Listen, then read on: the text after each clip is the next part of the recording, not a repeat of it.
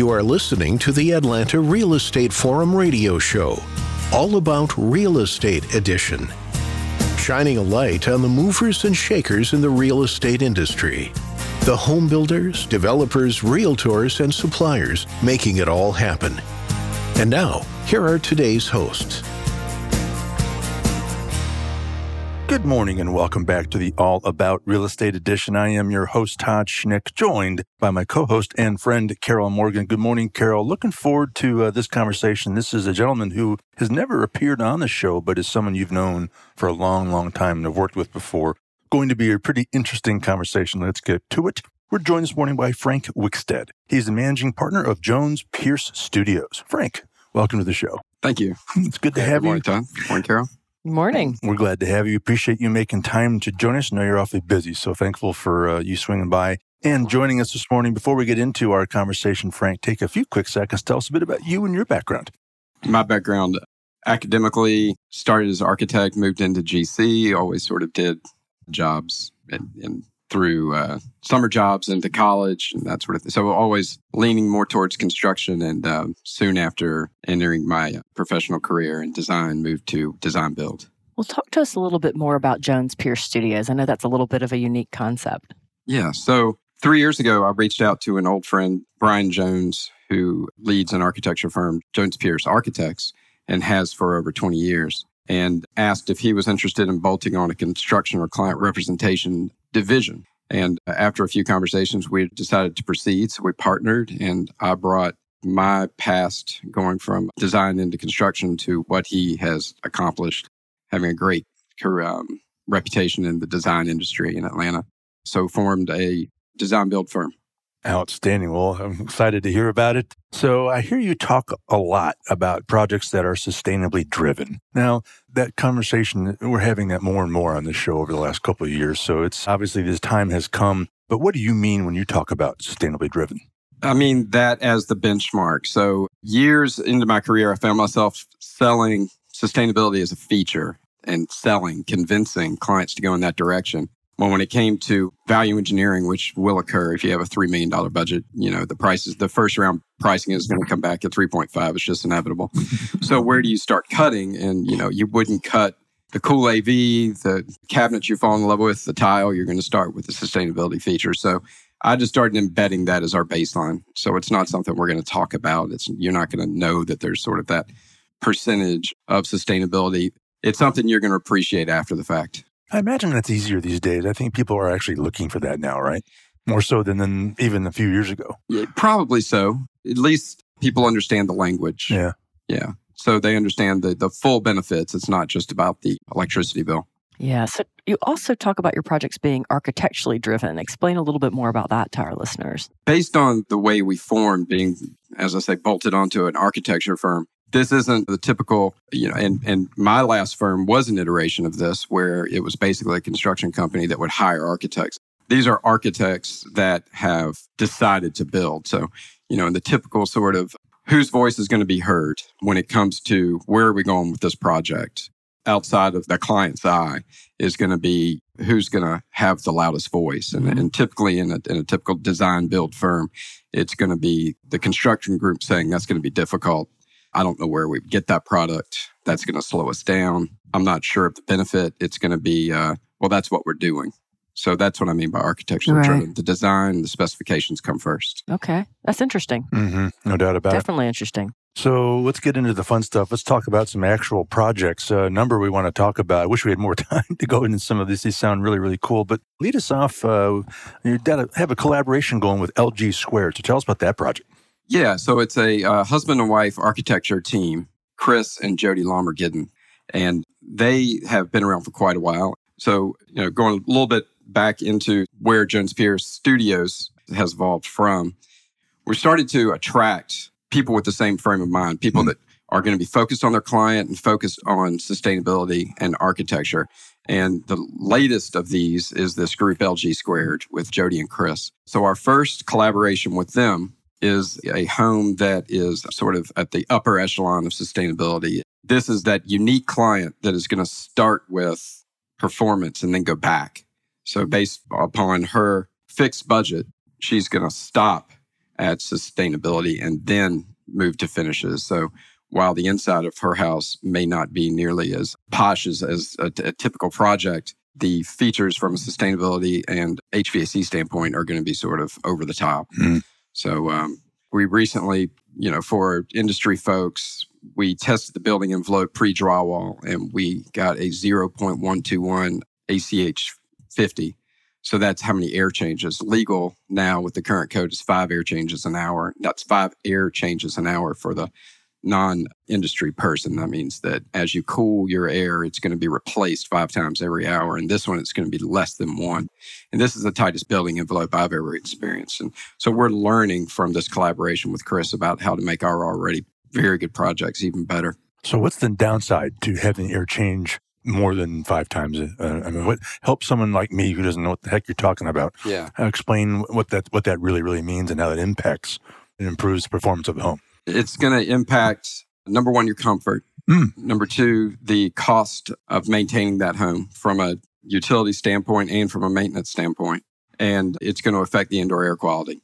So while this is basically a rubber glove put over a house, we will then mechanically introduce makeup or fresh air. But the fresh air that we introduce is going to be departiculated and it's going to be dehumidified so that we control the humidity and we control what pollutants or lack of are introduced to the home. Okay, that gets my attention. So I had the privilege of seeing this house, Yeah. and it's right now in the stage it's in. It's a little odd looking. It's it's blue or is that green? I don't even know. blue. It's blue. It's Very blue. Smurf So it's like yeah. and it's kind of like plasticky, Smurfy looking, and Yeah. I think that it'd actually be really great if you could send a picture of it because we could put it in our notes on the blog so I'll people could it. see it. But tell us what that product is and why, and how it works as insulation, and how it's not going to have typical standard insulation like most of us who are you know Right. listening to this show are familiar with. So that's a product called Polywall. There's a few paint on or roll on products out there that replace your traditional house wrap. And this is one that is our favorite. It's an expensive product, but it's a fairly easy product to install, and the results are just over the top as far as one coat and you are sealed. So there are less expensive ways to get similar results, but this is the way to, you know, if you just want to nail it, this is what you use. And then having the insulation on the outside of the sheathing instead of inside the wall. Basically, in a traditional home, you have insulation broken every 16 inches by a stud. Yep. In this home, the thermal barrier will be continuous and unbroken around the entire exterior of the home. So that thermal break is a place for convection to occur. So with the sun heating up the outside of the house, it will absorb through that two by four and emit through the drywall. And this is just another way to make it better. So we'll have four inches of rock wool on the outside of the sheathing, continuous around the entire building, and then no insulation in the cavities. New American Funding is committed to delivering home loans on time while providing five star service. Their 14 business day close guarantee and fully underwritten pre approval gives you an unbeatable one two punch impossible for sellers to ignore. For more information on New American Funding, call 678 898 3540. That's 678 898 3540.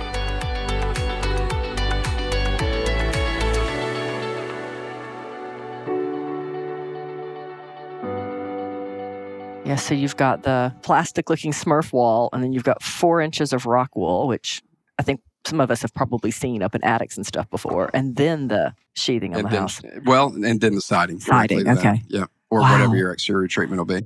It's just so interesting. It's just not anything, you know. I had the pleasure of walking through the house. It's not anything I've ever seen before. So Yeah, cool. it'll uh, it'll be cool. You Yeah, know, it's I- definitely I, hope cool. I'm able We're to. in a uh, new day, that's for sure. It's definitely new. Well, we also had the opportunity to tour this really fantastic backyard with a pool and a cabana and a fire pit. Tell us about that. So yeah, what- what we're sort of referred to in house is sort of that resort backyard. In house, we refer to it as backyard fabulousness. It seems like the backyard is the new basement. So this was a project where we have a louvered section over a seating area. It's a manufactured product where once the system senses rain, the louvers close mm-hmm. automatically and are able to drain rain around a trenched gutter system. So it's open to the sun and then can close as shade. And then it's a large pavilion. But the interesting thing there is, again, we're going to try to sneak in sustainability, is that the solar tax credit that's in effect now uh, allows a tax credit of 28% of the total cost of the solar array, the battery backup, and whatever structure holds up the array as long as it's open on three sides. And this pavilion is open on four sides, so it counts. Well, the pavilion itself was rather expensive. A solar array is not something that the client asked for, but when you add the cost of the array and the pavilion and you take 28% of it, they in effect got the array for free. So they either paid for an array or they paid that same amount to taxes. So that's how we were able to convince, you know, this individual that could have probably cared less. that, um, and now they're experiencing 25% of their overall load being handled by the solar array. Yeah, so they're saving 25% on their energy costs. That's right. Which is a huge benefit to them that they didn't even think about. It wasn't an anticipation, but it's an added Right. benefit. Yeah. And that solar tax credit is only goes through 2020 right now. Is that correct? It takes a significant dive on the residential side after 2020. So it was 30% last year, it's 28%, and now, or 26, Carol. I'm sorry, okay. Have That's to okay. check. Yeah. I think it's actually 26 in 2020, and it lowers even more next year. Oh, there's there's boo. potential if there's a new administration that it would be um, kept around. Okay. But we'll see. We'll see what happens there. Yep. Gosh, uh, a bunch of other projects I'd love to hear about, but uh, understand you got something cool going on at your own house. Tell us about that. Yeah, I, you know, as someone in construction, you know, it would be smart if I built and sold a new home every year, but I don't. Uh, I'm somebody that sort of needs a sense of place, so it's not something I do very often, but I am in the beginning stages of doing that once again. It's funny, you know, you go when you convert from the uh, architect GC to the client, you start making the same mistakes, you know, right out of the gate. You know, like already in the preliminary plan, it's more square footage than I want. I should do it more often just to sort of humble myself back to what the experience is like for the client. But it's, you know, what I, I'd love to have the poly wall and the four inches of- Right. of rock wool, but I don't know that I'll be able to afford it, honestly. Yeah. So I'll have to have something between that and the typical code assembly. So what does that I guess again, what does that look like? So we all kind of are familiar with typical code, or I guess mm-hmm. we think we are. And then you've got this completely high end sustainable house. You know, once you add the things in the middle, what are the things you would be looking to add? So instead of four inches of insulation on the outside, I'll add one inch of insulation on the outside. And I'll probably do that with the product that's manufactured in Georgia by Huber called that's that's a zip system. It's R zip, so it has insulation added to the exterior. So you maintain that thermal break around the entire exterior of the building. But then I'll also add a blown insulation in the wall cavity in Mhm. addition to the thermal break around the exterior. So that will not give me the same results as the home we're building with LG squared, but it'll be substantially better than code. It'll be interesting to see what that air exchange rate is when you test it, because I know you'll test it. Yeah, yeah, I'll still be shooting for zero. Yeah, so cool. Uh, understand you're also affiliated with Georgia Tech. Uh, what's happening there? So for the uh, last four years, I've been an adjunct professor there in the uh, College of Design School of Building Construction, and I approached the school, you know, in, in conversation with someone that's within the faculty. I mentioned that I might like to teach as a retirement, and about a year later, they came back and said that they had a class. Would I consider it? And I took the opportunity, and I've run with it ever since. It, I love it. It sort of feels like giving back, but at the same time, I remain student, and it has me doing research that I wouldn't otherwise do to Hmm. sort of keep me on my toes in a classroom full of super bright students that I'm supposed to stay ahead of. So finding the best product, the best methods, best means, and then that bleeds back into my um, professional practice. Yeah, that's great. That is so cool. So, talk a little bit about how you're able to give the students hands on real world experience and what they're working on this, I think it's the spring. Yeah. So all of my classes are under an overlay that Georgia Tech embraces called SLS or Serve, Learn, Sustain. And you have to meet certain criteria to, to be considered an SLS course. So you have to have a service component, learning component, sustainability component. Well, in my industry and with what I do, the sustainability component is fairly easy. Right. The service component is about planting seeds in who will be young developers. What are those lines you're not going to cross, you know, to make a profit? One of the classes I teach is an ethics course for real estate development, and it sort of deals with that pendulum swing between sustainability and quality and profitability and where are you're going to land in the middle because you're not always going to choose the four inch rock wool Right. because then you won't make any money.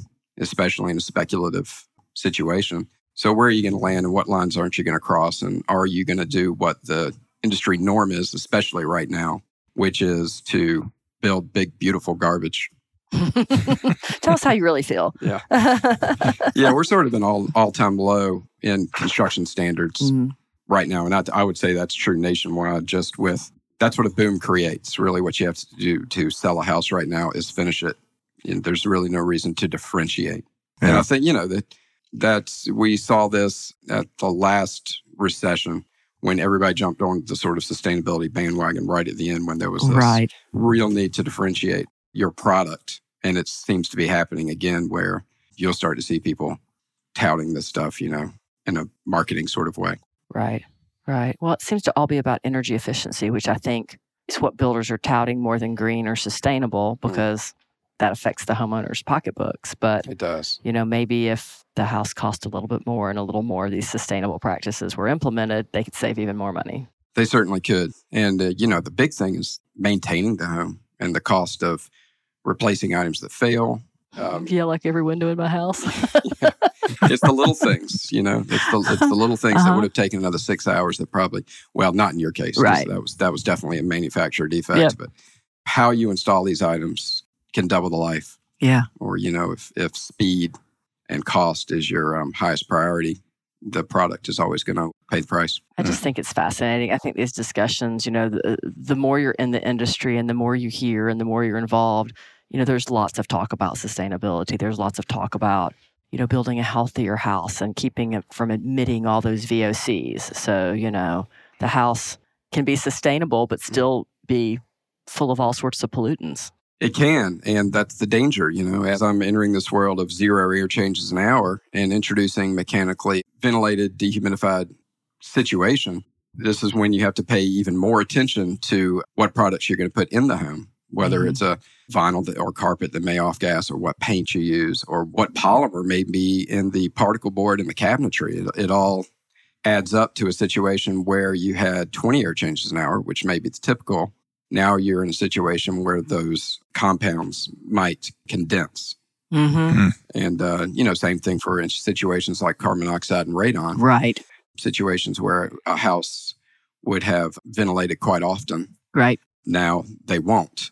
But in our homes, they are going to be ventilated. It's just going to be by design, not by default. Right. So does that mean it's more important to include those monitors in the homes that are more tightly sealed? I mean, would you automatically put a radon monitor or a carbon monoxide monitor in that home? Or I would- think everybody should, yeah. yeah. Um, Okay. definitely, because the idea of having a tight home is sort of becoming common language. right. But the idea of introducing mechanical ventilation is is in its infancy, and that's unfortunate. Those should be Hand in hand. hand in hand. Yeah. That makes a lot of sense. Okay. All right. Well, we're way beyond time, so we got to wrap this one up, Frank. Uh, before we let you go, should anyone uh, need to connect with you and learn more about Jones Pierce, where do they go? Check out the website, jonespierce.com. The office number is 404 688 1050, and they can reach out to me directly at frank at jonespierce.com. That's J O N E S P I E R C com. Frank Wickstead, managing partner of Jones Pierce Studios. Frank, a real pleasure to have you. Thanks again for stopping by and joining us. Definitely, Todd. Thank you. All right. Well, that wraps this week's All About Real Estate edition. On behalf of our show sponsor, New American Funding, my co host, Carol Morgan, I am Todd Schnick. It's all the time we have for today. Thank you for tuning in and listening. And we look forward to seeing you again right here tomorrow. We'll see you then. Atlanta Real Estate Forum Radio is sponsored by New American Funding and made possible by Denim Marketing, the publisher of Atlanta Real Estate Forum, Atlanta's favorite source for real estate and home building news. Denim Marketing is a comfortable fit, like your favorite pair of jeans. Denim Marketing tailors marketing strategies to meet your specific needs and niche. Try them on for size. They will work to create a perfect fit for your company's marketing program. Call them at 770-383-3360 or send an email to info at denimmarketing.com. For more information on Atlanta Real Estate Forum Radio or to inquire about being a guest, contact info at atlantarealestateforum.com. Check out the radio show by visiting atlantarealestateforum.com or by listening to the show on your favorite podcast app. And if you enjoyed today's broadcast, we'd sure appreciate a rating and review on iTunes. Thank you again for listening, and we'll see you next time on Atlanta Real Estate Forum Radio.